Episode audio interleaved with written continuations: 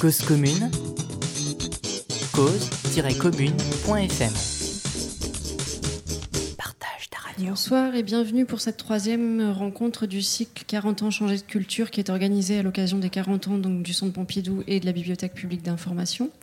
Ce soir, nous allons parler de fiction de soi et d'identité à l'heure du numérique avec euh, trois invités et la table ronde va être présentée et animée par Virginie Julliard qui est maître de conférence en sciences de l'information et de la communication à l'Université de technologie de Compiègne et je vais la laisser vous présenter nos trois invités de ce soir. Merci. Donc ce soir, il sera question euh, d'identité numérique. L'identité numérique peut être comprise comme l'ensemble des signes qui manifestent l'internaute dans les environnements numériques. Euh, depuis les informations que nous renseignons quand nous nous inscrivons euh, dans différents sites et par exemple dans nos pages profils, jusqu'à nos différentes publications, billets de blog, commentaires, tweets, en passant par nos différentes actions, que ce soit euh, des de lecture, partage, appréciation de contenu.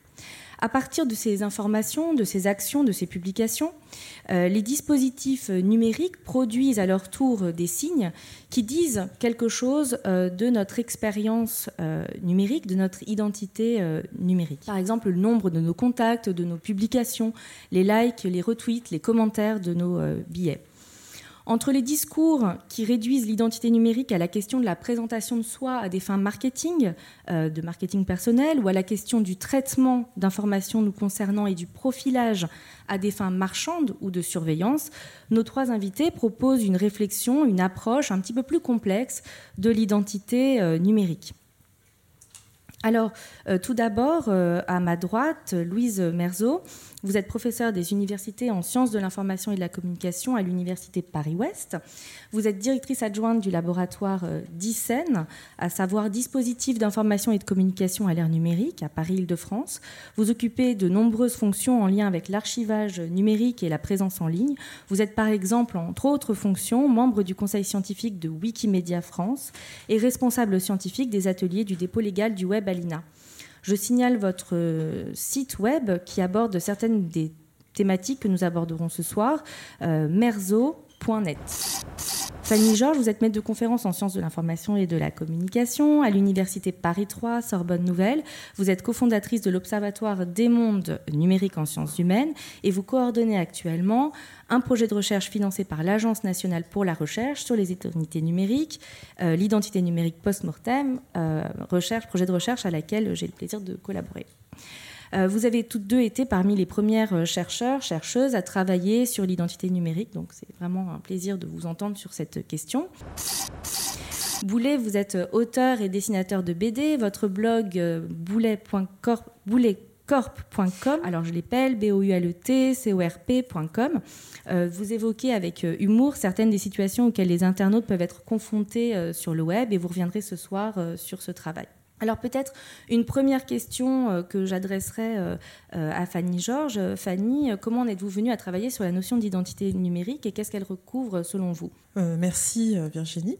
Donc moi j'ai commencé à travailler sur l'identité numérique dans un contexte très différent, celui des pages perso. C'était en 2002. Euh, moi, ce qui m'a frappé euh, à l'époque, pour répondre à ta question, euh, c'est en fait, je travaillais sur l'épopée homérique, qui n'avait rien à voir. J'étais en lettres classiques, et en fait, l'épopée homérique, c'est un, rassemblement en un seul poème d'une composition collective, en fait, de, voix de, plusieurs personnes en fait, qui prennent forme dans le matériau poétique via des formules. Et en fait, ce qui m'est apparu évident à l'époque, mais et qui s'est prononcé encore avec le web social, c'est euh, cette possibilité qu'offre le web de, s'inscrire collectivement dans une écriture collective.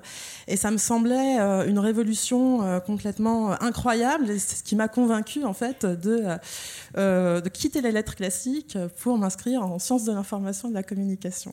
Et euh, Louise Merzo, euh, pour votre part, euh, vous allez proposer la notion de présence numérique pour, dites-vous, aller un petit peu plus loin que ce qu'on appelle actuellement l'identité numérique. Qu'est-ce que vous entendez par là? Qu'est-ce que ça vous permet de penser cette présence numérique? Alors moi je vais peut-être, bah, je vais d'abord répondre à la, même, question que celle que tu as posée à Fanny, c'est-à-dire comment j'en suis arrivée à l'identité numérique, parce que ça peut expliquer, je pense après, les, hypothèses que j'essaie de développer autour de cette notion. Donc moi en fait je suis partie d'un travail lui aussi ancien et même pré-numérique également pour ce qui me concerne, sur euh, la mémoire, sur les rapports entre mémoire et information et notamment sur toutes les formes dont la mémoire euh, s'externalise hein, dans nos outils, nos dispositifs, nos prothèses mémorielles, etc. Et assez logiquement, par ce biais, je suis arrivée à travailler assez tôt sur la question des traces numériques, de ce que j'appelle la, traçabilité numérique. Et en creusant cette question, euh, bon, à développer en fait euh, l'idée justement que ce qui caractérise probablement notre environnement numérique actuel, c'est ce rapport très nouveau, en tout cas très particulier que nous avons aux traces, le fait notamment que nous ne pouvons plus ne pas laisser de traces et que beaucoup de traces que nous laissons, contrairement à ce qui se passait euh, par le passé, euh, sont à la fois non intentionnelles et même pour beaucoup d'entre elles non conscientes. Donc autour de ça, à partir de ça, je me suis rapprochée évidemment notamment de la question des données personnelles parce que c'est souvent sous cet angle qu'on l'aborde. Euh, bon, question que j'ai examinée euh, pendant, pendant un temps, mais qui est, si on le formule juste comme ça, c'est une question qui assez vite est confinée, je dirais, dans des problématiques plutôt juridiques ou techniques de, sécurité informatique. Et évidemment, bon, c'est pas ma discipline, euh, et donc ce n'est pas vraiment ce qui m'intéressait profondément comme question. Donc je me suis déportée à partir de là, justement, de cette seule euh, problématique de la protection des données ou même de la protection de la vie privée pour essayer d'élargir un peu la réflexion. Et c'est comme ça que j'en suis arrivée à développer cette hypothèse euh, de, ce que j'appelle la présence numérique. En effet, je, je distingue, voire par moments que j'oppose à l'identité numérique. Alors pour répondre euh, là d'un mot, et peut-être qu'on y reviendra, disons que le terme d'identité numérique me paraît, dans beaucoup de ces usages, qui sont nombreux aujourd'hui, finalement assigner justement une identité euh, qu'on veut stable, qu'on veut bien circonscrite, même si on développe par ailleurs l'idée qu'on pourrait avoir plusieurs identités ou des identités projetées, mais on est toujours dans ce rapport un peu essentialiste, on essaye d'assigner une identité à quelqu'un pour différentes raisons, évidemment, tous les acteurs qui, interviennent dans l'environnement numérique ont chacun euh, un intérêt propre à vouloir assigner à chacun de nous une identité ou à vouloir à ce que nous-mêmes nous exprimions une identité. Et je pense qu'il est beaucoup plus important de développer et d'exercer donc ce que j'appelle sa présence numérique, qui n'est pas seulement le fait d'être quelqu'un ou de dire euh, je suis ça, mais surtout de développer euh, une manière d'habiter l'environnement numérique et de développer aussi des compétences et une culture numérique. Donc dans le mot présence, je, je mets tout ça. Cause commune, cause-commune.fm Boulet, vos dessins autobiographiques publiés en ligne abordent également ces questions en dépeignant avec euh, humour euh, certaines expériences auxquelles on peut être confronté en tant qu'internaute. Comment vous en êtes venu à vous saisir de cette thématique? Bonsoir. Alors, moi, ça a été un, chemin assez progressif. J'ai commencé à faire du blog comme ça, à m'exprimer sur Internet, à raconter tout ce qui m'arrivait. Euh, par le biais d'un blog, simplement parce que c'était le moyen le plus efficace et le plus simple de toucher euh, mes amis euh, et, mes connaissances d'un coup. C'est-à-dire plutôt que de leur envoyer à chacun un mail ou de poster sur des forums où ils n'allaient pas forcément, j'avais le blog et je leur donnais juste la possibilité de venir voir ce que j'avais fait dans la semaine ou le mois passé. Et c'était c'était vraiment au début le blog était une sorte de réseau social, c'est-à-dire que j'allais mettre en ligne du contenu et les gens allaient venir, euh, allaient venir le voir. Et donc c'était très autobiographique. C'était euh, vraiment des, des, anecdotes de ma vie de tous les jours qui étaient, euh, qui, étaient, qui étaient postées. Et petit à petit, il y a eu de plus en plus de monde et j'ai évolué vers quelque chose qui était plus de l'ordre du billet d'humeur sur le, sur le blog. Donc le blog est devenu une sorte de tribune dans, dans, laquelle je racontais non plus des non plus des tranches de vie, mais plutôt voilà euh, des réflexions sur la vie de tous les jours, tout en me gardant comme personnage principal. Et à côté de ça, j'ai euh, comment dire diversifié ma présence euh, en ligne enfin voilà, pour ceux qui lisent Harry Potter, j'ai fait plein de Horcrux. J'ai fait Tumblr, Instagram, Facebook, absolument tout comme ça, en utilisant, en essayant d'utiliser à chaque fois le support selon ce qu'il offrait. C'est-à-dire sur Instagram, proposer plutôt de l'image, des expérimentations évidemment. Sur Tumblr, ça va être le vide poche. Sur Facebook, c'est plutôt informatif. je serai à tel endroit, je sors tel bouquin. Et sur Twitter, c'est le café du commerce. ah, vous avez vu ce qu'a dit Macron hier, etc. Enfin voilà. Comme ça, créer une, une sorte d'identité multiple en fonction, du, en fonction de la plateforme. Justement, euh, Fanny Georges, peut-être dans vos terrains, vous avez pu observer la manière dont l'identité euh, numérique euh, se compose, est amenée à se diversifier. Est-ce que vous pouvez nous présenter de vos, certains de vos résultats? Alors, c'est une vaste question. Donc, comme le disait Louise tout à l'heure, en effet, l'identité numérique, c'est pas du tout quelque chose de fixe. enfin, justement, peut-être pour réagir, parce qu'on a deux concepts peut-être définis différemment, mais qui soulèvent le même point. C'est est-ce que l'identité numérique est quelque chose de fini euh, et euh, fixe ou pas.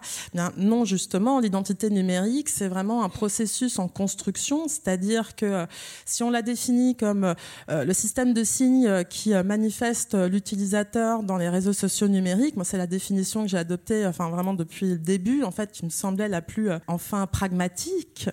Euh, au sens où euh, en fait, ça permet de focaliser, de bien réduire l'identité numérique à ce qu'elle est, c'est-à-dire une manifestation de soi euh, dans un ensemble de, de signes numériques. Eh bien, en fait, ce qui ce qui est particulier dans cette identité-là, c'est qu'elle se performe, mais elle est visible effectivement sous forme de traces, comme le signale euh, Louise. Euh, Charles Sanders Peirce, qui est euh, un des, enfin qui est le, fondateur de la sémiotique persienne, hein, éponyme, appelait ça des indices. En fait, c'est, ce sont des signes qui ont la particularité de porter en eux le contact du geste qui les a produits. Ça, c'est quelque chose de très important, c'est-à-dire qu'en fait l'identité numérique, c'est la somme de gestes plutôt que euh, de, de documents euh, et, en fait, cette identité numérique, elle porte la trace de la vie, en fait, de la vivance, si on veut jargonner, hein, euh, de, de, ceux qui l'ont produite. Donc, euh, effectivement, alors quelle forme elle prend bon, On connaît tous les, les réseaux sociaux numériques professionnels, donc une facette de soi professionnelle, une facette de soi plus de loisirs. en fait, en fonction de ses centres d'intérêt, effectivement, le, le, le, réseau social qu'on va fréquenter va définir en partie va manifester en fait des facettes de cette identité euh, qu'on manifeste à travers nos actes. Mais cette identité numérique aussi avec le web social, euh, ce qui s'est développé en fait, ce sont aussi ces, agrégats de signes qui sont saisis par d'autres pour nous représenter. Et en fait, euh, ce qui s'est passé avec le web social et en fait l'agrégation sous forme de réseau en fait des contacts ou amis, hein, ce qui n'existait pas dans le web des pages perso dont je parlais rapidement tout à l'heure, hein, qui étaient fixes, on créait ces pages perso, il n'y avait pas de réseau, enfin eh bien, euh, ce qui s'est passé avec ce, euh, ce, web social et l'agrégation sous forme de contact des amis, c'est que euh, l'identité numérique s'est vue de plus en plus composée des signes saisis par d'autres aussi pour s'exprimer. Mm, en fait, le nombre d'amis, le nombre de likes, le, nombre d'amis, simplement les posts en fait qu'on vous adresse sur votre timeline Facebook, par exemple. On va poster une image qui n'a rien à voir, enfin qui parle pas de vous, euh, une image de vacances par exemple, on vous tag dessus. C'est pas une image qui vous présente, qui manifeste votre identité euh, directement, mais c'est une image qui va connoter votre identité, qui va participer en fait de l'image que vous donnez aux autres. Et en fait, ce qu'on observe avec le développement du web social, c'est qu'en fait, de plus en plus, votre identité se compose euh, de signes que d'autres que vos amis ont saisis pour vous. Et en fait, euh, soi-même, lorsqu'on consulte les pages, il y a des études de psychologues américains qui ont montré ça aussi avec des entretiens et tout, c'est que en fait les, signes véritablement fiables auxquels on se fie pour évaluer le degré de sympathie de quelqu'un, euh, eh bien ce sont euh, les signes publiés par ses amis. Et non pas par lui-même. Donc, en fait, on est face à un paradigme euh, de l'identité qui est de moins en moins déterminé par euh, soi-même, qui se présente soi-même, en fait, selon sa propre volonté, mais de plus en plus dans un paradigme où on est présenté par euh, les autres, en fait, l'image que les autres ont de nous-mêmes. D'où l'importance aujourd'hui de surveiller énormément, en fait, nos occurrences Google, nos occurrences Facebook, etc. Désolée, j'étais un peu longue. Si, si je peux juste rajouter un tout petit truc sur cette notion en fait d'identité en creux un peu. C'est quelque chose qu'on remarque très facilement quand on se connecte sur un nouveau réseau social. Par exemple, moi, je me suis intéressé assez tard aux réseaux sociaux de type Facebook, et la première fois qu'on fait sa connexion, avant même d'avoir rentré la moindre donnée, Facebook nous propose tout un panel de gens euh, qui sont dans nos contacts qui l'algorithme a déjà regroupé euh, nos centres d'intérêt, euh, nos amis potentiels et les choses qui pourraient nous intéresser. Moi, j'avais trouvé ça assez effrayant la première fois que j'avais que j'avais allumé Facebook de voir que le logiciel savait qui étaient mes amis avant même que je l'en informe. Cause commune, cause-commune.fm alors, est-ce que c'est ça le devenir machinique euh, de l'identité, euh, Louise? Je ne sais pas si on peut dire qu'il y a un devenir machinique. Je pense que ça y est, l'identité, elle est déjà en partie machinique, très largement. Euh, moi, j'essaie plutôt de développer justement un, devenir qui ne serait pas que machinique. Peut-être je peux, je peux l'expliquer en revenant sur différentes choses qu'a évoquées notamment Fanny à l'instant. Euh, ou même euh, ce que tu as dit au tout début dans ton introduction, définissant l'identité numérique euh, sémiotiquement, c'est-à-dire en disant c'est un ensemble de signes, alors soit les signes que moi-même je, je, produis et que je publie, soit des signes que d'autres ont publiés sur moi. On parle aussi évidemment souvent d'image de soi, de présentation de soi, hein, on retrouve très fréquemment ces termes euh, dans, toutes les, discours sur ou les études sur l'identité numérique. Et c'est vrai que moi j'essaie de me décaler un petit peu, non pas forcément pour rejeter complètement bien sûr ces, ces catégories, mais je pense qu'il est très important de comprendre premièrement que, euh, alors je vais dire l'identité numérique pour employer le même mot que tout le monde, mais justement je pense plutôt présence numérique. Euh, ne premièrement, ne se limite pas à une image de soi, ni même à une présentation de soi, et là, je pense qu'il y a un enjeu considérable à bien comprendre. Notamment, c'est la grande différence entre notre mode de présence sur les réseaux et par exemple le mode de présence que certains d'entre nous peut-être ont eu euh, à la télévision dans des modèles de télé-réalité, hein, où là aussi des individus ont construit une présentation d'eux-mêmes avec évidemment euh, des relais euh, médiatiques hein, très, très présents, mais autour bon, d'un modèle à la fois de mass média et de spectacle finalement. Sur les réseaux, ça se, ça se passe très différemment. Euh, puisque Fanny vient de le rappeler, ou, à l'instant euh, Boulet aussi, euh, je suis à la limite pas obligée moi-même de montrer vraiment beaucoup de choses de moi, de, publier, de dire des choses explicitement et intentionnellement pour avoir néanmoins quand même une présence numérique par le simple fait que je clique ici, que je consulte ça, qu'à la rigueur je like tel et tel contenu. Donc ça peut être très infinitésimal. Euh, voire très secret, très fermé sur des, micro-réseaux de gens très proches. Et néanmoins, euh, l'environnement numérique lui-même, par son infrastructure, par la stratégie de ses acteurs, et souvent bien sûr des stratégies euh, marchandes, fait que beaucoup d'ingrédients, disons, qui composent ma présence vont être exploités, vont être dupliqués, vont être archivés, vont eux-mêmes laisser d'autres traces, etc.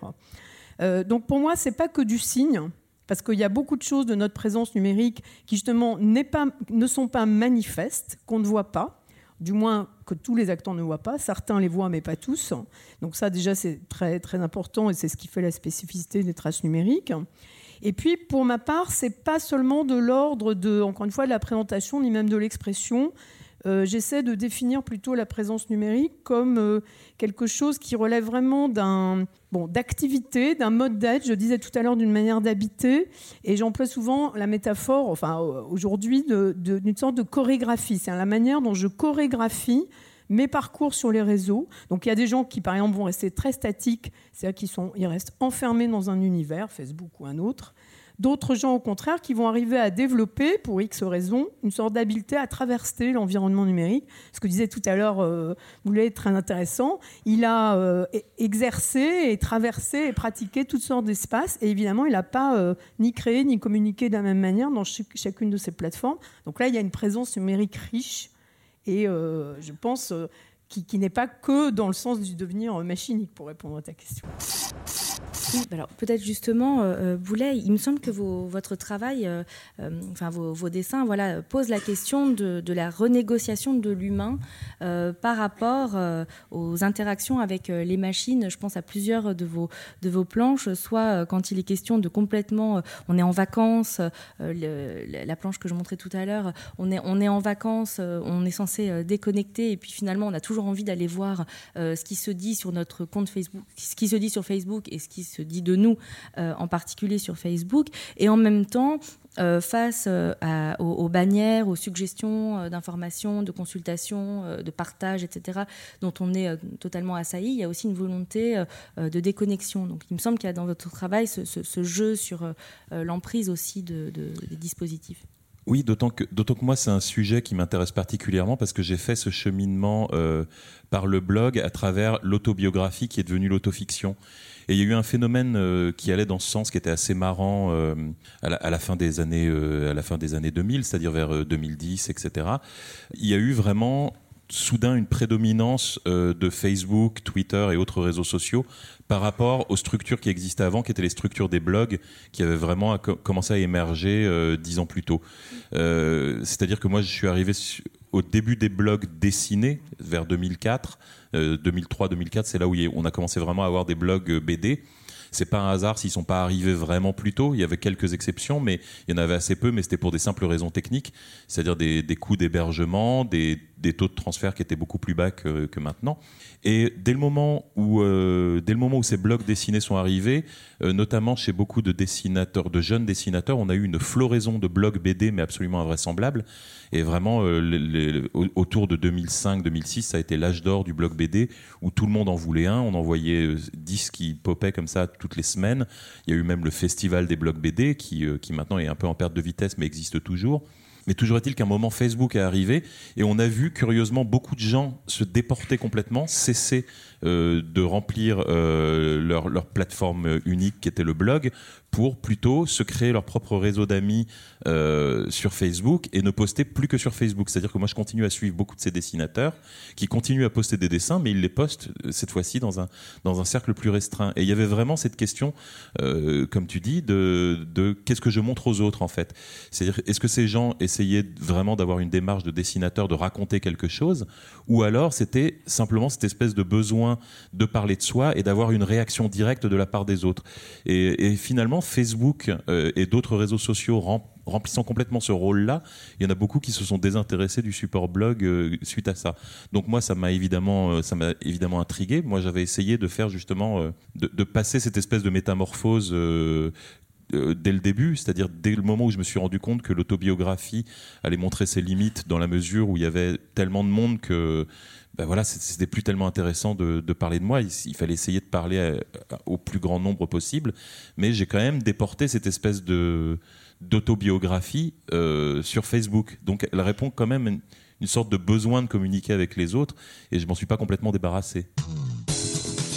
Cause commune, cause-commune.fm Mais alors du coup, euh, ce qui, ressort de, vos trois euh, propositions, c'est finalement qu'il y a aussi une, appropriation, une certaine forme de créativité euh, de la part des utilisateurs qui certes vont se conformer dans une certaine mesure aux propositions, aux suggestions d'existence dans tel ou tel site web, plateforme, mais il y a aussi, je crois, dans, vos résultats, dans vos recherches, des détournements créatifs, des choses qui montrent un petit peu que les utilisateurs s'approprient ces formats, ces format d'écriture, ces propositions d'action, d'intervention euh, dans les plateformes? Oui, oui en, effet, les, euh, enfin, avant tout, effectivement, bon, peut-être pour resituer euh, le contexte du déterminisme technologique, enfin, c'est toujours une question qu'il faut écluser à un moment. effectivement, dans, dans, dans, les analyses d'usage, en fait, on ne va pas considérer que la technique détermine le social. Ça, c'est vraiment quelque chose qui est fondamental, notamment en sciences de la communication c'est-à-dire qu'en fait, on considère quand même que les usagers sont libres euh, de s'approprier les techniques, les technologies, les outils de communication, euh, que ce soit la télévision euh, ou Internet, en fait, selon leur propre jugement. On considère quand même qu'ils ne sont pas captifs ni obligés de d'utiliser ces dispositifs comme on, comme les concepteurs les prescrivent. Ça, c'est un élément très important à prendre en compte parce qu'on a eu beaucoup de discours sur Internet, rend-il la société, euh, ceci, cela, etc. Donc en fait, la dimension euh, d'appropriation, euh, effectivement, elle est fondamentale et on l'observe aujourd'hui. alors je sais pas si moi, je l'ai je l'ai je l'ai je l'ai étudié de enfin depuis effectivement les pages perso. Enfin dans les pages perso, c'était pour revenir à ce que à ce que tu disais, c'était effectivement avant les blogs euh, euh, des, outils qui nécessitaient d'avoir quelques connaissances en programmation pour euh, créer sa page qui ressemblait en fait à une page Word qu'on mettait en ligne, mais dans laquelle on était, on n'avait absolument aucun champ préconfiguré qui nous invitait en fait à nous présenter plus comme ceci ou plus, comme cela, c'est-à-dire on n'était même pas obligé de mettre son nom prénom ni son âge, je vous assure, c'était possible. Et, en fait, on montrait ce qu'on voulait, on pouvait même mettre qu'une image, voilà, et, et ensuite on s'inscrivait sur des portails. Et euh, voilà. Ensuite, effectivement, le web social a beaucoup changé les choses parce qu'il a, commencé à, formater, en fait, standardiser euh, ce qu'on appelle l'identité numérique. Alors moi, j'ai appelé aussi représentation de soi aussi euh, à l'époque. Hein. C'est-à-dire à commencer à, mettre, à, créer des tableaux en fait pour pouvoir mettre en réseau toutes ces identités numériques. C'était le, le passage sine qua non en fait à la mise en réseau des usagers. Donc et l'appropriation, euh, elle a été euh, parfois difficile. Moi, je me souviens en fait euh, du passage de MySpace en fait dans certains milieux un peu musicaux à Facebook. MySpace est, devenu en perte de vitesse et en fait dans MySpace, tout le monde se présentait avec un pseudonyme, enfin dans certains certains milieux et avait pris la coutume de se présenter en fait de façon très très libre dans, dans, les champs très libres qui étaient proposés et qui justement a, a, causé aussi la perte de vitesse de MySpace par rapport à Facebook. Et en fait, les gens euh, lorsqu'ils se sont inscrits dans Facebook, ont vraiment euh, euh, eu du mal en fait à abandonner leur pseudo pour être obligés de rentrer en fait dans ce champ préformaté du nom prénom civil, avec cette menace d'être dans l'illégalité en fait s'ils ne le faisaient pas de pouvoir être supprimés. Ça, je trouve que c'est quelque chose d'assez manifeste en fait de la dimension d'appropriation en fait dans ces technologies-là, c'est-à-dire que d'un côté, on va être invité à effectivement avoir un usage immédiat, mais de l'autre côté, eh bien, ces personnes ont trouvé des manières de détourner euh, ces champs. Alors, soit en mettant quand même leur pseudonyme, soit en mélangeant les lettres, euh, soit effectivement en, supprimant les voyelles. Euh, enfin, il y a différentes manières, effectivement, de passer à travers les mailles du filet. Et de la même manière, en fait, les champs Facebook très formatés, en fait, sont, moins détournables, on va dire, que, que MySpace. Mais comme on l'étudie dans le cadre du projet Éternité numérique, notamment, en fait, des, des usagers vont détourner euh, des, euh, des, pages de, de commémoration euh, en pardon, des pages groupes, pardon, des pages groupes en pages de commémoration à des usagers décédés, ce qui est absolument interdit par par Facebook. Tout l'animation de profils de personnes de défunts voilà, euh, dont les proches euh, ont les identifiants, les mots de passe, et qui vont, euh, en dépit de, de, du règlement Facebook, s'approprier la page du conjoint, de la famille, de, de la femme, de l'enfant, et donc le, animer ce, ce profil comme si le défunt était encore vivant, en quelque sorte. Voilà, c'est ça. Donc il y a toujours des manières de hacker le système, n'est-ce pas?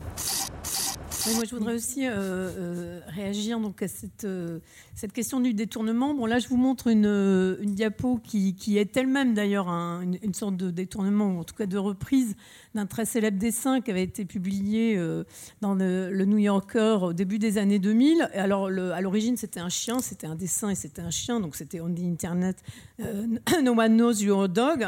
Et ça, illustre exactement cette période dont vient de parler Fanny, époque bénie, où effectivement euh, l'Internet, et c'est d'ailleurs ce qui avait beaucoup frappé les esprits, c'était le, règne justement de l'anonymat, euh, donc on imaginait comme un règne de liberté absolue, donc aussi pour certains extrêmement dangereux, Euh, parce que euh, on ne savait pas qui vous étiez, donc vous pouviez être un chat, un chien, euh, et personne ne savait à travers justement votre présence numérique, on ne pouvait pas savoir qui vous étiez. Évidemment, cette illusion, puisque c'en était une, a disparu très vite et aujourd'hui elle s'est inversée dans son exact contraire. Non seulement on sait que vous êtes un chat, mais on sait de, quelle race, avec quel maître vous vivez, qu'est-ce que vous mangez comme croquettes, etc., etc. Donc vous retrouverez aussi de nombreux autres dessins tout aussi humoristiques qui, prolonge euh, cette métaphore.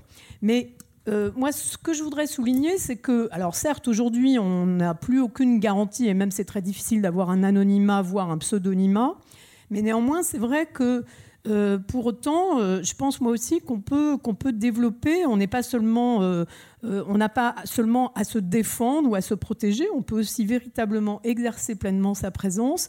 Et cette présence peut être, comme tu disais, créative en quelque sorte.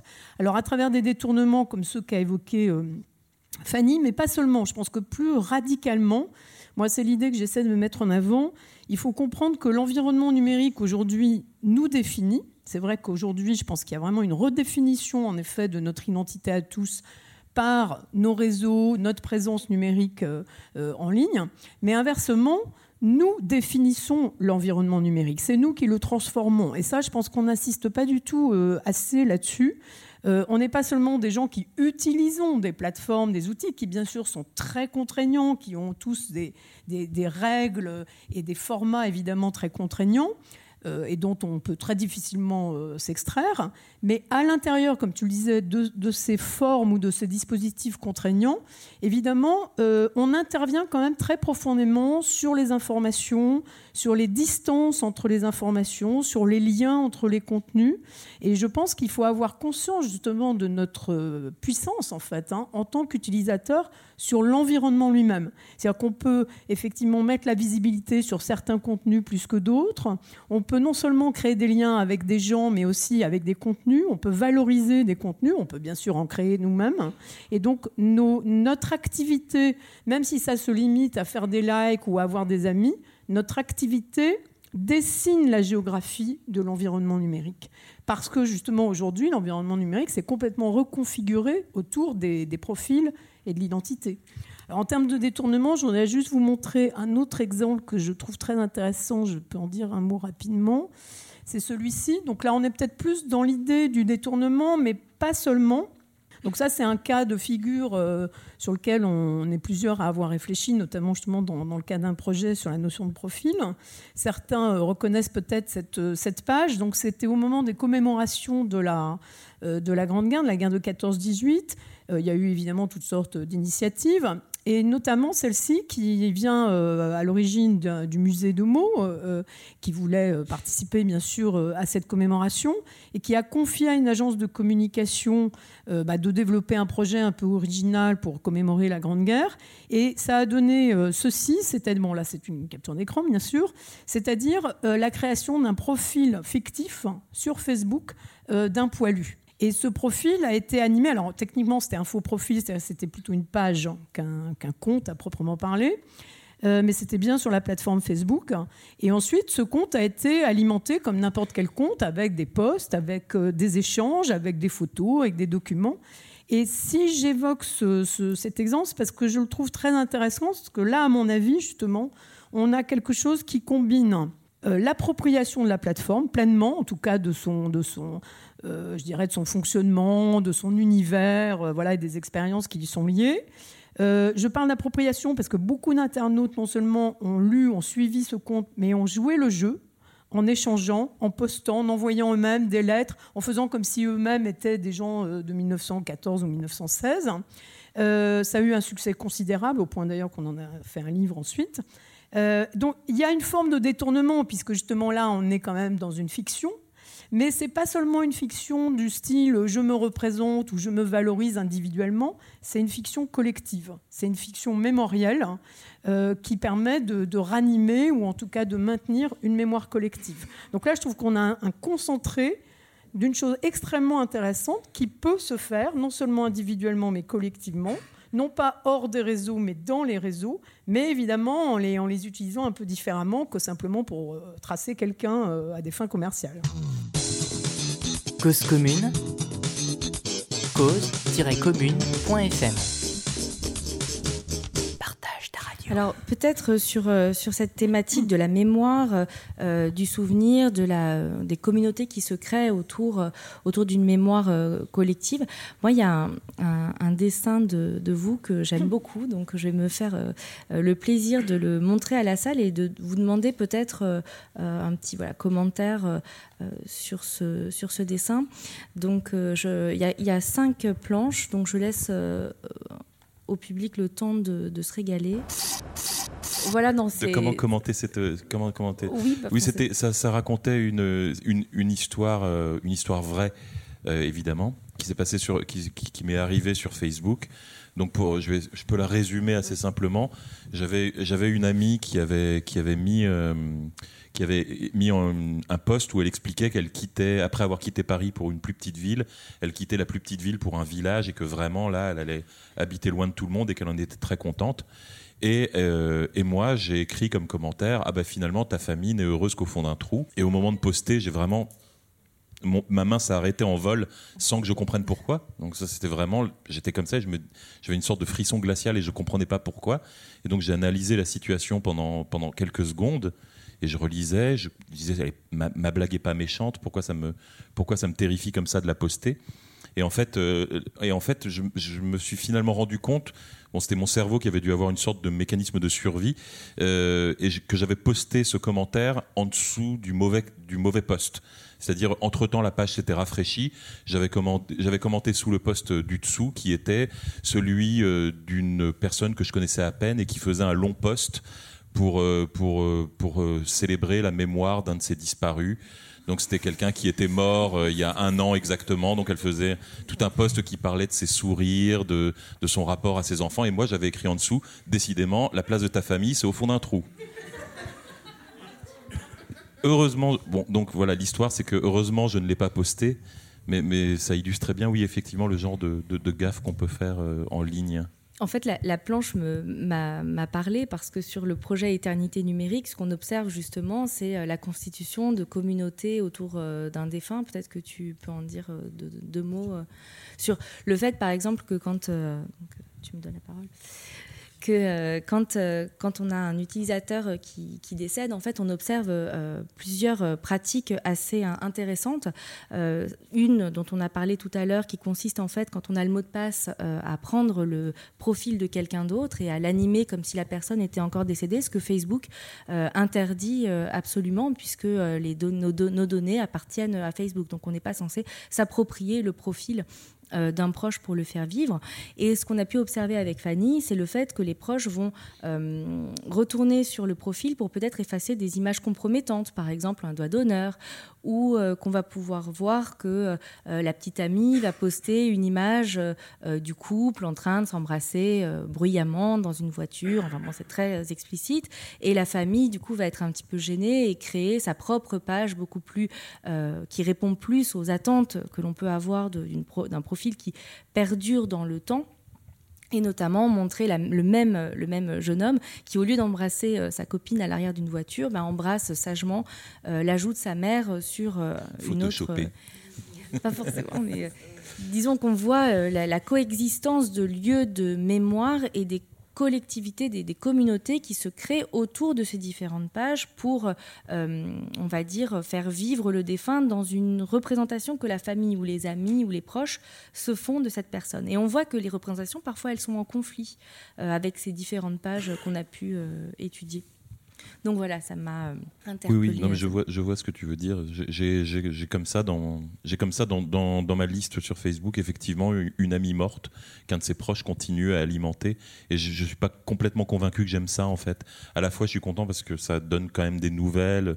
Tiens, euh, c'est des, des, petits textes qu'elle avait écrits de son vivant. Et en même temps, c'est toujours un peu bizarre. Tiens, ah, mon amie morte donc je suis pas j'ai pas encore euh, je sais pas après il y a des repères moraux avec toutes les nouvelles technologies, j'ai l'impression qu'il y a toujours un repère moral, un curseur moral qui se règle un petit peu après. Je me souviens à l'apparition de la photographie, euh, une des utilisations de la photographie qu'on faisait, c'était de prendre une dernière photo du défunt. Et il y a comme ça plein de, vieilles photos qui datent de l'apparition de la photographie. On voit toute la famille réunie avec le cadavre de la grand-mère au milieu qui est comme ça. Et en fait, c'était on savait pas comment utiliser la photo, on se disait pas ça va être glauque quoi. Donc on se disait on a un moyen de garder une trace, gardons-la. Et peut-être que peut-être qu'avec Facebook, on est en train de faire ça et que dans que dans 60 ans, on aura des gamins qui diront purée, il faisait parler la grand-mère morte. Mmh. Et euh, voilà quoi. Je sais pas ce que ça va devenir. En fait, euh, en fait, c'est éminemment culturel, effectivement, cette réception euh, des identités numériques post-mortem. Donc, puisque là, on, est, on a switché au, sujet, effectivement, du devenir de nos identités euh, après notre décès. Hein, c'est bien ça dont on parle. C'est-à-dire vraiment cet ensemble de signes, étant donné que la différence de notre corps, eh bien, ils ne dépérissent pas et eh bien, ils restent sur sur Internet et effectivement on a la possibilité, enfin, qu'est-ce qu'on en fait Enfin, c'est toutes ces questions qui se posent depuis euh, une dizaine d'années maintenant. Enfin, la question se pose en fait depuis 2007-2008, hein, depuis que, enfin, on est face à un, ensemble de données euh, quand même assez euh, assez dense et qui manifestent assez les personnes pour poser ces questions en fait aux, proches qui restent en fait de leur signification. Euh, et, en fait, ce qu'on observe sur ce projet-là, parce qu'on a plusieurs terrains comparatifs, euh, donc en France, mais aussi en Chine, euh, donc c'est Virginie qui s'en occupe. Et puis, moi, je travaille aussi sur les hommages aux défunts dans le contexte du militantisme indépendantiste au Nord Mali, en fait. c'est un, un micro-sujet, hein, mais, mais en tout cas, ce qu'on observe, c'est qu'effectivement, il y a des, par exemple, les Touaregs qu'on interroge ont vraiment des coutumes très explicites relatives à la photo des défunts. Euh, ils ne veulent pas publier, enfin, à, la mort d'un défunt, ils brûlent toutes les photos. Et, euh, et, en fait tous les objets, les vêtements, etc., à part les armes euh, de guerre, etc. Mais cependant, les militants vont quand même euh, les mettre en ligne parce qu'en en fait, pour eux, ils s'imaginent que nous, c'est notre coutume en Occident, particulièrement en France, effectivement, de montrer les images des défunts. Et pour eux, ça, ça leur permet de parler de leur cause. C'est-à-dire qu'il y a des fois, en fait, on fait des compromis aussi. C'est toujours pareil. L'appropriation, qu'est-ce que c'est? L'appropriation, en fait, c'est toujours un compromis. Compromis entre mon besoin de m'exprimer et puis le matériau que j'ai à ma disposition pour m'exprimer en fonction du contexte, etc. Et ici, effectivement, il y a cette, ce, ce, cette horreur, vraiment, parce que c'est une, révulsion qu'ils ont pour euh, ces photos des défunts. Pour eux, c'est une façon de ne pas laisser les morts en paix, en fait. Hein. C'est vraiment ça. Et, euh, et ils le font tout de même parce que pour eux, en fait, faire vivre, enfin, obtenir indépendance de la Zawan, enfin, et faire connaître leur cause, c'est plus important euh, que tout. Et on a eu la même, effectivement, alors pas le même. Mais on a eu des, réactions similaires, euh, effectivement, euh, en Chine, relativement à la photo euh, des défunts, où en Chine, on n'a même pas le droit de prendre en photo des tombes. C'est-à-dire, en fait, nous, ce qui nous semble évident aujourd'hui dans le cadre de cette identité numérique post-mortem, c'est-à-dire, en fait, finalement, de rendre hommage à un défunt, au tel point que je parle de notre microculture, enfin, euh, voilà, euh, très très locale et qui dépend euh, déjà uniquement de moi quand j'en parle, de la façon dont je l'aperçois. Eh bien, effectivement, ce, rapport à, l'image, il nous pose pas question, mais en réalité, il pose question pour la plupart des gens dans le monde. Enfin, voilà, relativement aux défunts, une photo de défunt, c'est pas neutre. Donc, nos données numériques post-mortem, pour fermer cette petite ouverture en fait, qui était un peu longue, mais je pense qu'il permet aussi de réfléchir à la portée de nos données euh, euh, après la mort. En fait, ces données, elles ont une valeur symbolique extrêmement forte et en aucun cas elles ne sont neutres. C'est pas seulement en fait un système de, de signes comme ça, effectivement, qu'on laisse traîner sur Internet, hein. ni encore on parle de cimetière numérique. En fait, l'appellation est, est assez fade, je trouve, par rapport à la révulsion que certains usagers peuvent ressentir face à la réémergence, effectivement, euh, du profil d'un défunt qui vous demande de jouer à un jeu stupide, genre Candy Crush. Et euh, parce que ça fait longtemps que vous vous êtes pas connecté et donc euh, voilà. Mais euh, ça c'est vraiment effectivement une question éthique qui est très importante aujourd'hui, savoir voilà qu'est-ce qu'on fait de nos données, des, données de nos proches, comment est-ce que on, on pense à notre identité numérique même avant notre décès aussi dans cette perspective. Cause commune, cause-commune.fm Oui, moi je voulais euh, euh, aussi ajouter un mot sur ce sujet, simplement pour dire que euh, je pense que les questions qu'on soulève là montrent précisément très bien comment il y a eu un déplacement en l'espace de quelques années bah, de, toute la problématique et, de notre façon de, penser cette question des existences ou des modes de présence numérique. Dans un premier temps, et assez bizarrement, assez paradoxalement, assez tôt, un certain nombre d'acteurs, parmi lesquels évidemment, ou au premier rang desquels des gens comme Zuckerberg, ont voulu euh, couvrir hein, la quasi-totalité euh, de la planète, donc toucher tous les individus, et donc que tous les individus aient chacun un mode effectivement de visibilité, de présence sur les réseaux.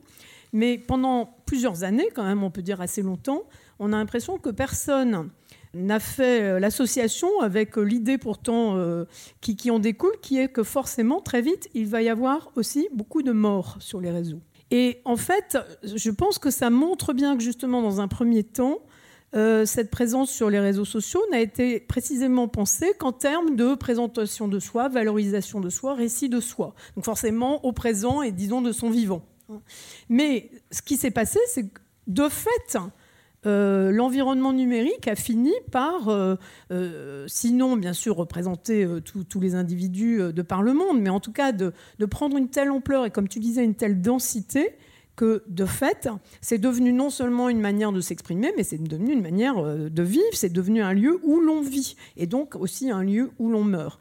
Et ce qu'on constate aujourd'hui dans toutes les réflexions qui commencent à se multiplier sur euh, cette question des traces post-mortem, c'est que, et moi je m'en réjouis bien sûr, on se rend compte que, euh, disons, pour moi, une, culture, ça se définit par notre relation aux morts. Hein. Toutes les cultures, anthropologiquement, dans toutes les régions du monde et de tout temps, euh, justement la, singularité de chaque culture se donne, entre autres, par sa manière d'avoir une certaine relation à ses morts. Et une culture, c'est forcément plus de morts que de vivants.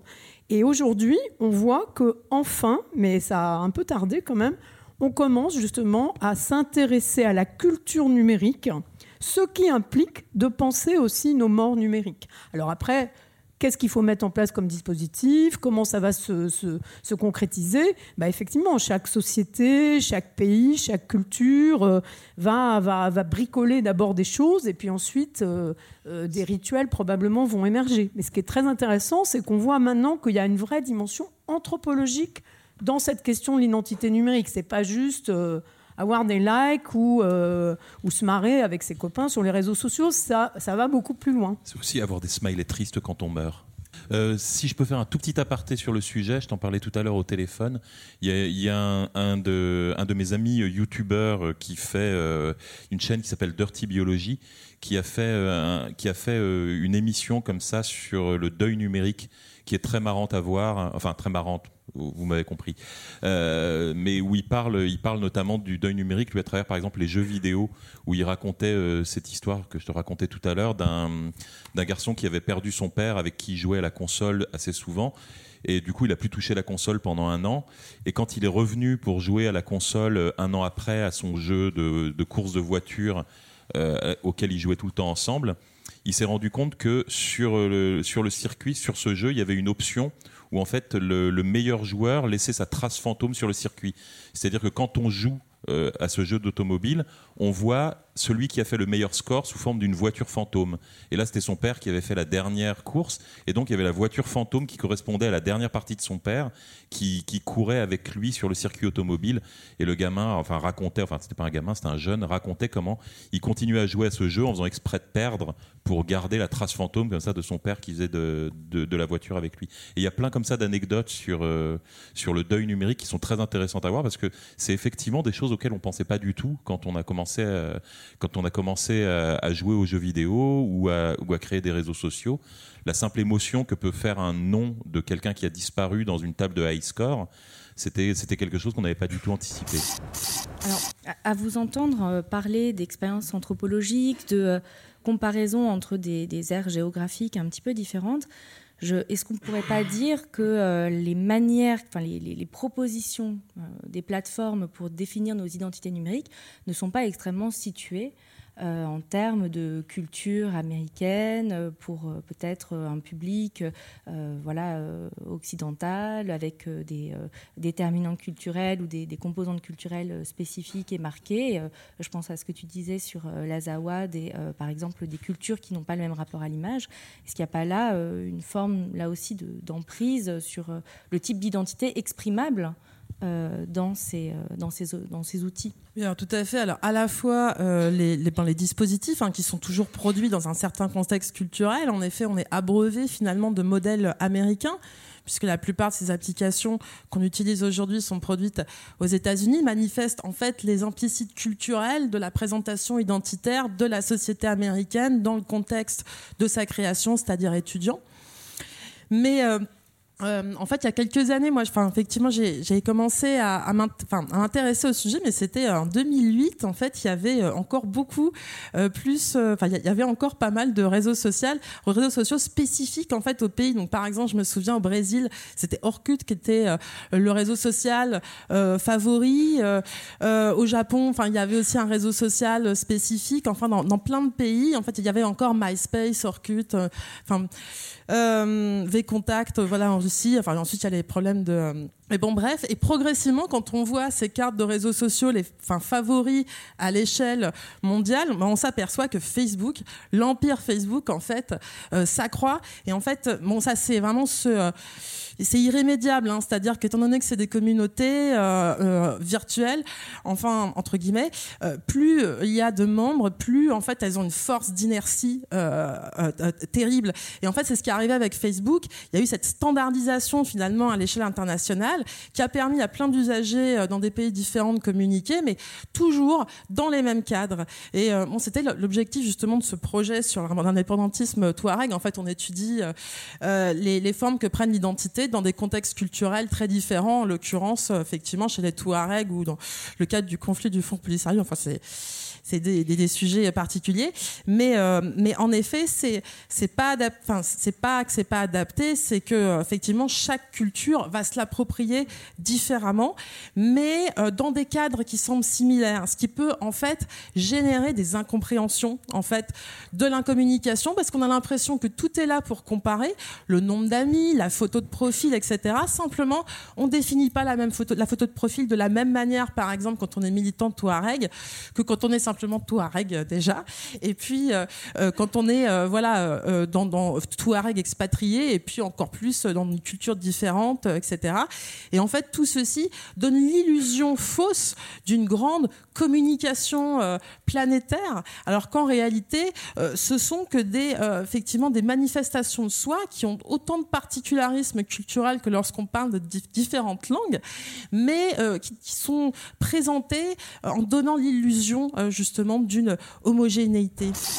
Et du coup, est-ce qu'il n'y aurait pas euh, des identités inaudibles ou invisibles qui ne pourraient pas s'exprimer à travers euh, ce formatage Quand on remplit euh, un profil, il faut dire est-ce qu'on est un homme ou une femme, quelles, sont les orientations, etc. Avec une fermeture finalement à d'autres expériences possibles. Et je, je, renvoie un petit peu à ce que tu disais tout à l'heure sur les identités essentialisées, c'est-à-dire que finalement, est-ce que ça ne contraint pas une forme de présentation de soi ou de, présence dans le numérique à des expériences qui sont audibles, euh, lisibles, et finalement en confortant euh, des formes d'identité euh, également dans le numérique. Bien sûr, moi je suis totalement 100% d'accord avec ce que vient de dire Fanny. Je pense que ce qui est très important, c'est de comprendre premièrement qu'effectivement les, dispositifs sont Évidemment, en, eux-mêmes, par définition, un dispositif tend à formater et à contraindre hein, les, formes euh, de, vie, d'expression, de production, de publication qui vont, qui vont s'y exercer. De toute évidence, il y a un impérialisme technologique et donc idéologique euh, d'un certain nombre, d'un nombre très restreint de grandes plateformes américaines. Mais je suis tout aussi d'accord pour insister encore plus sur le fait que euh, ça produit une illusion d'uniformisation ou de standardisation, mais c'est bien une illusion. Et je pense que premièrement, il faut s'intéresser, sans doute on ne fait pas encore assez, aux manières très particulières, euh, donc soit locales, soit culturelles, de s'approprier en effet ces, ces mêmes dispositifs, premièrement. Et deuxièmement, le point que tu soulèves là, c'est la question de est-ce qu'on peut euh, maintenir dans un tel environnement euh, euh, vraiment des formes d'expression spécifiques, des formes d'affirmation identitaire spécifiques? Est-ce qu'on peut se, retirer ou se mettre de côté par rapport à ces grandes plateformes? Bah Ça, c'est les, grands enjeux aujourd'hui qui sont des enjeux proprement politiques. Et là, moi, je pense que la seule manière de répondre à ça euh, et justement de ne pas s'enfermer dans, ce, seul et quasiment unique euh, modèle monopolistique, bah, c'est de, réfléchir à notre identité numérique non plus seulement par rapport au seul individu, mais collectivement. C'est-à-dire justement comme des expressions alors ici de communauté, là de langue, là de culture, là euh, de génération, là de bon, etc. Et toutes, toutes, sortes de formes évidemment possibles de, disons, de collectifs mais pour moi, il y a un enjeu fondamental aujourd'hui à sortir la question de l'identité numérique de euh, ce dans quoi on l'enferme encore beaucoup trop souvent, à mon sens, actuellement, à savoir euh, l'expression individuelle des individus euh, qui se regardent eux-mêmes et qui se présentent voilà, aux autres pour avoir un peu de popularité ou de reconnaissance sociale. En fait, c'est une question politique, la question de l'identité. Bon, je pense que le débat politique, évidemment, suffit à le prouver, mais on pourrait peut-être poser la question autrement euh, dans, le cadre de l'environnement numérique. Est-ce que vous voulez réagir sur, euh, sur ce débat euh, plutôt lié voilà, à, la, à la définition d'identité visible? Non, non, moi, je, suis assez, je suis assez d'accord avec tout ce qui a été dit. En fait, d'une manière générale, j'ai l'impression qu'il y, a, y a une sorte d'évolution qui est en train de se créer, tout, tout, simplement, et une forme de civisme Internet qui est en train d'émerger aussi. C'est-à-dire que les pratiques vont, commencent de manière excessive et tendent à se stabiliser vers une sorte de dénominateur commun qui satisfait le plus de monde possible. si MySpace n'a pas marché, c'était aussi parce que justement cette absence de contrôle total faisait que, bon, outre les autres problèmes qu'avait la plateforme, de lourdeur, etc., de, manque de lisibilité, mais la liberté totale fait que, faisait qu'une fois sur deux, on tombait sur des profils rose fluo qui clignotaient et que les 9 dixièmes de nos commentaires, c'était des smileys et des gens qui disaient va voir ma page. Et donc, il y a un moment, euh, il y a un moment, le fait que Facebook permettait de filtrer plus facilement et d'avoir quelque chose de plus propre, de plus uniforme, on n'avait finalement pas de mauvaise surprise, avait aussi quelque, quelque, quelque chose de rassurant. C'est-à-dire que aussi souvent l'identité numérique, on a tendance à, à, la voir comme quelque chose qui nous est imposé. Tout ce discours autour de Facebook qui voudrait que, bah voilà, c'est Facebook qui uniforme. Mais je pense qu'il y avait, si Facebook a si bien marché, c'est qu'il y avait aussi une demande, enfin une volonté d'uniformisation qui venait des gens qui voulaient avoir plus de contrôle sur euh, ce qui, pas forcément sur ce qu'ils montraient, mais en tout cas sur ce qu'ils recevaient. Est-ce que c'est forcément euh, la problématique du contrôle ou est-ce qu'on pourrait envisager euh, plutôt des, des, voies de dépassement sur des mises en commun? C'est-à-dire là où, certes, une standardisation ou, des formats partageables, mais qui, qui iraient plus dans le sens d'une mise en commun que voilà, dans, le sens d'une standardisation des identités, des expériences, etc. Bien sûr, moi je milite complètement pour, pour les communs. Hein. et je pense que c'est l'une des réponses, et pour moi la principale, euh, en tout cas la plus, la plus pertinente à, à proposer justement euh, contre ces, ces, enfermements et ces formatages. Encore une fois, ce n'est pas forcément de sortir de ces, de ces espaces. Maintenant, euh, ça y est, c'est implanté dans la vie de beaucoup de gens et moi, je fais partie de ceux qui, pensent que c'est évidemment, euh, ce serait absurde de, vouloir vraiment les en sortir, disons, de, force. Et je pense notamment au discours qu'on peut tenir aux, plus jeunes. Mais par contre, il faut développer ensemble, collectivement, à tous les niveaux, c'est-à-dire dans des politiques publiques, dans l'éducation, euh, au niveau de, de, nos propres communautés. Il faut développer des alternatives. Donc, il faut développer effectivement d'autres manières de partager, d'autres manières de mettre en commun. Donc ça peut être développer évidemment d'autres plateformes, ça peut être aussi penser autrement la vie dans ces plateformes, ça peut être développer ce que j'évoquais tout à l'heure, c'est peut-être la première étape, déjà développer une habileté à, traverser plusieurs espaces et à pas juste rester dans le même. Hein, dès lors qu'on fréquente plusieurs réseaux sociaux, je pense que déjà on, sort en fait assez largement du, du formatage. C'est-à-dire qu'à la fois on joue le jeu quand on est là dans cette plateforme, mais on est capable aussi de jouer un autre jeu ailleurs et un autre jeu ailleurs et un autre jeu ailleurs. Et, c'est déjà une manière de s'en affranchir. Pardon, si je peux juste ajouter un truc, c'est ce que je parle, c'est ce dont je parlais quand je parlais d'évolution naturelle. C'est-à-dire que par exemple, de plus en plus, on se rend compte que les jeunes générations euh, ont tendance à se détourner de Facebook euh, pour aller vers des plateformes beaucoup plus éphémères comme Snapchat et des choses comme ça. Parce que sur Facebook, ils ont souvent l'impression de subir euh, ce flot d'images et d'avoir comme ça une trace indélébile, alors que eux, quelquefois, voudraient justement avoir cette espèce de droit à l'oubli. Et, et on, a beaucoup parlé des morts, mais on n'a pas parlé des enfants. Et effectivement, le, fait que l'image des, enfants, par exemple, dépende complètement de leurs parents dans les premiers stades de leur vie, euh, voilà, je ne sais pas comment vont vivre les enfants quand ils auront 25 euh, ans, quand il y aura euh, une photo de bébé par jour sur le profil de leur mère, euh, que leurs amis pourront aller voir. Et, Moi, et même content, l'échographie, même. Ouais. Même avant la C'est la photo de l'accouchement. Moi, je, je suis très content. euh, je suis très content que la- toutes ces technologies-là n'aient pas existé quand j'étais ado. Il y aurait tellement de choses embarrassantes euh, maintenant. euh, nous, on a, nous, on a eu ce luxe comme ça de pouvoir être ridicule sans que ça soit rendu public au monde entier. quoi. Cause commune. Cause-commune.fm. Ces compétences, euh, elles ont quand même l'air d'être très situées. Quand, quand vous parlez voilà, de, de la possibilité de, euh, de, de maîtriser ou du moins de, de varier euh, ses- sa représentation, ses représentations, ses, ses actions, sa présence dans, différents, euh, dans différentes plateformes, quand vous taclez les mères de famille qui publient Pas seulement Les les, mères, hein, les pères le font aussi. de, hein. leur, de leur bébé. Est-ce qu'il n'y a pas une compétence qui là aussi est extrêmement euh, située? C'est-à-dire tout le monde n'a pas euh, cette compétence de... euh, Alors oui, moi je voulais juste revenir un tout petit peu pour répondre aussi à ta question euh, de façon englobante. Moi je pense que c'est moins la standardisation qui euh, euh, attire euh, en fait les usagers vers ces plateformes, c'est plutôt l'économie cognitive, c'est-à-dire en fait on cherche à tout prix à se soulager, à simplifier le processus. Moi quand j'ai commencé à créer des sites perso, j'avais un personnage virtuel etc. en 2001-2002 sur les sites voilà les sites perso, c'était extrêmement facile de le gérer parce qu'en fait j'avais aucune notification je veux j'avais juste des mails dans ma boîte mail euh, de fans euh, voilà.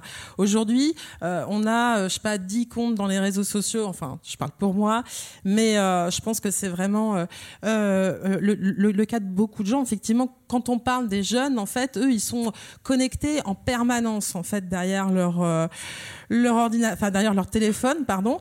Et ce qui fait qu'ils sont, par exemple, pour Snapchat, c'est un usage extrêmement, euh, en fait, spontané. C'est-à-dire qu'en fait, ils sont, certains passent, euh, en fait, peuvent passer une journée ou des heures à rester, à, observer en fait ce que ce que ce que leurs amis peuvent publier, ce qui n'est pas le cas en fait des, des usagers de notre génération, qui eux, on va être plutôt dans une identité statique, euh, justement, euh, euh, issue en fait justement du, du, web HTML, en fait qui était purement fixe, c'est-à-dire qu'on pouvait complètement consulter en différé. Aujourd'hui, on est avec cette hyper consultation possible à tout un, à tous instants et les notifications euh, continuent sur les téléphones portables avec qui on est on est complètement en symbiose, hein, faut le dire. Eh bien, euh, effectivement, on, on développe des formes de présentation de soi, euh, de représentation de soi et d'interaction, en fait, aussi euh, synchrone que dans la communication face à face. C'est-à-dire qu'en fait, le téléphone est, constamment, euh, enfin symbolise constamment un autre potentiel et, euh, et en fait, on, on- on a cette possibilité euh, effectivement de, euh, enfin, on, on se dit lorsqu'on publie même un message euh, temporaire, en fait, qu'il va être vu par tant de personnes qui sont constamment derrière leur ordinateur. Donc tout ça, ça, ça change énormément effectivement les modalités de présentation de soi et, et aussi justement ces, ces standards plus, plus, plus ça va, effectivement, plus on est dans euh, la communication euh, en temps réel. euh. Je, voulais juste vraiment poser une question très naïve, mais est-ce qu'on a vraiment des chiffres sur, sur ces, ces durées de consommation d'Internet des jeunes qui seraient supérieures à celles des adultes et de combien? Parce que moi de j'ai l'impression d'être entouré de jeunes qui au contraire utilisent très peu Internet. Et, euh, et puis alors que moi j'y passe mes journées, j'ai- une, filleule qui me méprise parce que je joue au Pokémon et voilà. euh, et elle, elle a jamais foutu les pieds sur Facebook et, euh, j'ai beaucoup de jeunes, de neveux, nièces, etc. qui traînent sur Facebook et genre ils postent une fois par semaine alors que moi je suis là-dessus trois fois par jour à dire ah j'ai mangé de la pizza et donc euh, donc voilà je me demandais si vraiment les, jeunes euh, utilisent ça plus que nous Alors, moi, j'ai pas de statistiques, peut-être que euh, Lou- Louise en a, mais en fait, moi, j'insiste toujours sur le fait que ce sont des usages émergents. C'est-à-dire, en fait, c'est représenté chez une petite partie de la population, chez des usagers très avancés, mais que, effectivement, on ne peut pas. Alors, les, les chiffres vont nous parler, en fait, de plein de choses, mais en fait, on parle pas, euh, enfin, on parle pas des, adolescents qui se cachent, en fait, qui veulent tout simplement pas dire euh, qu'ils utilisent euh, Snapchat, etc. Enfin, en réalité, enfin, je veux dire, pour moi, même les statistiques, elles sont fausses, enfin, parce que, de toute façon, les approches quantitatives sur ce type de, de pratiques, enfin, sont complètement faussées. Alors, on nous abreuve de ça parce que ça permet de monter des dossiers de financement, quoi. Mais à part ça, Je sais pas ce que, ouais, ce que je voudrais dire là-dessus, et je vais essayer d'en répondre, de répondre du coup à, en tout cas de reprendre la question de Virginie tout à l'heure. Bon, ce qui est certain, c'est que si on s'en tient à un seul critère, bon, qui, qui est censé euh, expliquer ou ne serait ou simplement décrire des différences euh, euh, parmi les usagers, à ce moment-là, c'est sûr qu'on va dans le mur et que ça ne correspond pas à la vérité. Donc, par exemple, le critère générationnel, certes, il doit rentrer à un moment donné en ligne de compte, mais évidemment, il n'est pas le seul. C'est-à-dire que, de fait, vous trouverez, tout le monde trouvera et tout le monde connaît, à la fois des, jeunes, voire des très jeunes, qui n'ont pas du tout de pratique ou pas, de manière suivie ou en tout cas certainement pas une addiction et inversement euh, des gens beaucoup plus vieux de tous les âges là aussi qui peuvent avoir tout à fait ces, ces comportements. Donc il faut justement comprendre que, et là je reviens à, ta question sur la manière dont, dont ces compétences qu'on évoque sont forcément situées, donc notamment je pense que c'est ce que tu as en tête, euh, socialement situées. Euh, bah c'est évident. C'est-à-dire que ça dépend du métier que vous faites ou de la région dans laquelle vous, vous êtes, dans quelle classe vous êtes, si vous êtes un écolier ou un lycéen ou un universitaire, etc. Donc il y a énormément de facteurs qui, justement, là encore, font bien comprendre que c'est pas juste euh, cet univers numérique ou ces réseaux sociaux, c'est pas juste des outils qu'on met dans les mains des gens et du moment que ça existe et que c'est disponible, tout le monde premièrement va s'en servir et deuxièmement tout le monde va savoir s'en servir. Là, il y a évidemment un discours qui est le discours des, marques et des, firmes qui portent ces réseaux, qui dit euh, tout se fait immédiatement, sans connaissance, sans culture, sans mémoire, sans avoir à rien apprendre. Mais c'est une idéologie, évidemment, cette immédiation. Et au contraire, il faut constamment rappeler que tout ça dépend, comme tout le reste, de médiation. Hein. Donc justement, on, aborde ces univers à travers notre classe sociale, notre communauté, euh, notre famille, l'entreprise où on travaille, etc., etc. Donc il y a toutes sortes de filtres qui vont faire qu'on est plus ou moins exposé, qu'on est plus ou moins capable de s'affranchir d'un certain nombre de contraintes, qu'on est plus ou moins capable de créer soi-même euh, avec ces, outils. Donc évidemment, le numérique ne, fait pas disparaître hein, tous ces facteurs. Et je pense qu'au contraire, il faut remettre en avant la question des médiations. C'est-à-dire comment on arrive à ça, qui nous accompagne là-dedans. Et je ne parle pas que des jeunes d'ailleurs, hein, parce que tout le monde doit être accompagné là-dedans. Que, fait la police, comme on dit Que font les politiques publiques pour accompagner les citoyens dans le numérique Je pense, j'allais dire pas grand-chose, en tout cas à mon avis pas assez. Hein. C'est-à-dire que souvent, on va laisser les usagers face bah, quels sont les seuls intermédiaires qui, eux, sont constamment présents Ce sont effectivement les logiques euh, marchandes hein, des grandes firmes. Eux, ils sont là, eux, ils s'adressent aux utilisateurs, eux, ils leur répondent, et eux, ils, ils, ils répondent à leurs attentes. C'est-à-dire qu'il y a une, une, logique de satisfaction du désir, hein, qui est très importante, mais il faudrait qu'il y ait d'autres euh, médiations. Et quand je dis médiation, c'est pas juste des barrières pour nous dire attention, ça c'est pas bien, attention, ça c'est dangereux, protégez-vous, enfermez-vous. Parce qu'actuellement, c'est quasiment le seul discours, par exemple, de l'éducation nationale. Hein, en direction des jeunes. C'est tout le contraire qu'il faut faire. Il faut accompagner les jeunes dans ces univers, y compris dans Facebook. S'ils sont dans Facebook, ok, accompagnons-les dans Facebook. Cause commune, cause-commune.fm